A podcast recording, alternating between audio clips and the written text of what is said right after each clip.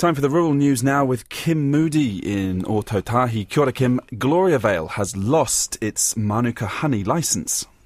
Kia ora, Max. Yeah, the unique Manuka Factor Honey Association has revoked a license jointly held by the Forest Gold and La Mocha honey brands, which are run by the community. It follows an employment court ruling earlier this year that members of the community who worked up to 70 hours a week for years were not volunteers.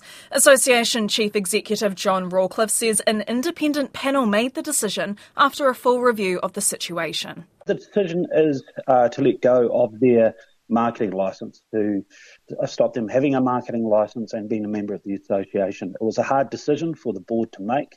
The decision was based on uh, the reputation and goodwill that UMF has in the international market. We represent about 70% of all the export sales of retail Manuka honey.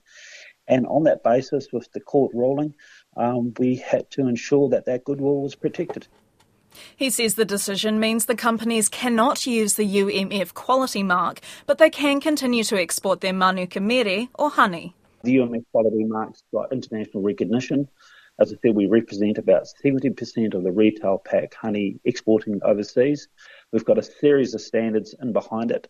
Some of the fundamental principles are ensuring that we meet our environmental issues, we actually um, be health uh, in terms of employment and all those sort of basic things that give the customer confidence that it's come from New Zealand and it's got those standards, let alone the uniqueness of the honey.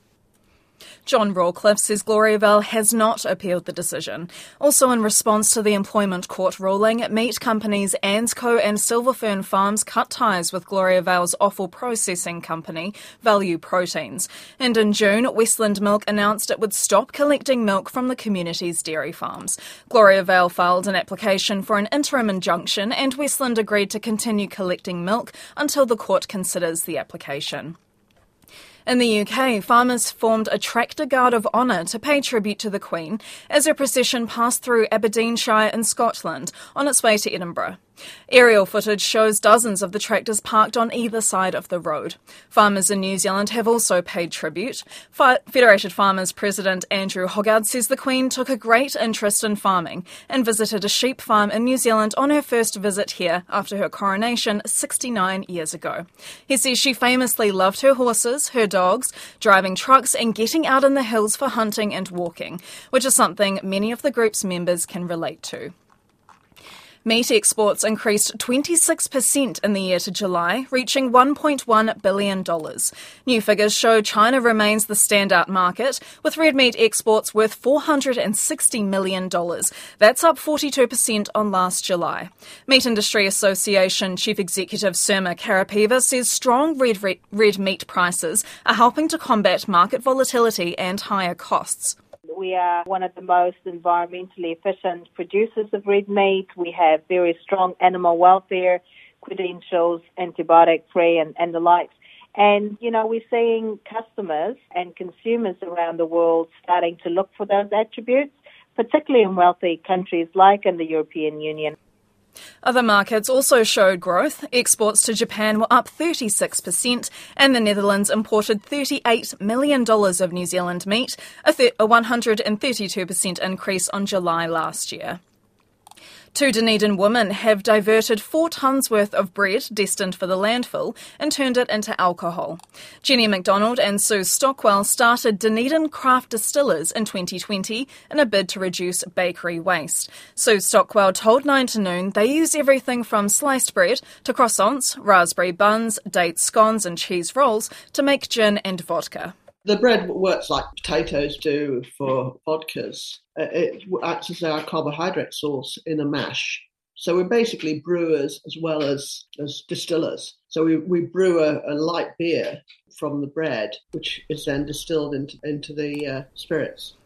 She says they've figured out what carb heavy treats do the job, but a brief foray into using garlic naan didn't produce the best tasting alcohol. Primary industry exports have helped lift the product, the profits of Māori-owned businesses.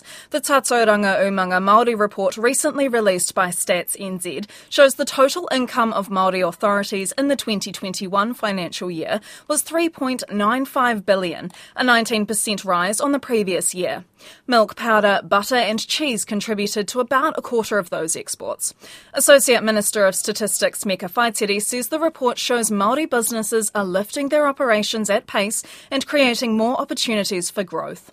Māori businesses are actually leading the way, and that is care for the land, care for the waterway, the people, the animals that we produce will mean that we will not only meet our climate change, I guess, targets, but will also ensure that the profitability of our country and our unique place in the world will be recognised when we go to export our goods to our trading partners. Meka Whaitiri. and lastly, venison export prices are tracking well ahead of last year, but haven't bounced back to pre COVID prices just yet. AgriHQ senior analyst Mel Croad says venison's fetching between $8.35 and $8.55 a kilo, which is less than hoped. If we look at our key European, Asian, and North American markets, they are slowly recovering their demand to pre pandemic levels, but unfortunately, it's the inflation costs that are just reducing money in consumer wallets, which is hitting that fine dining and venison consumption. There are positive results coming from a major push of venison into the US retail sectors, just with the use of the 500 gram minced or ground venison bricks. Now, the demand for the bricks has been growing month on month since being released, um, which is really positive, and it's expected to continue just as consumers become uh, more familiar with venison. And Mel Croad says ongoing issues with sea freight is still causing issues, particularly as the chilled venison season gets underway. That's the rural news. Koirate Porongo o Te Tai Whenua.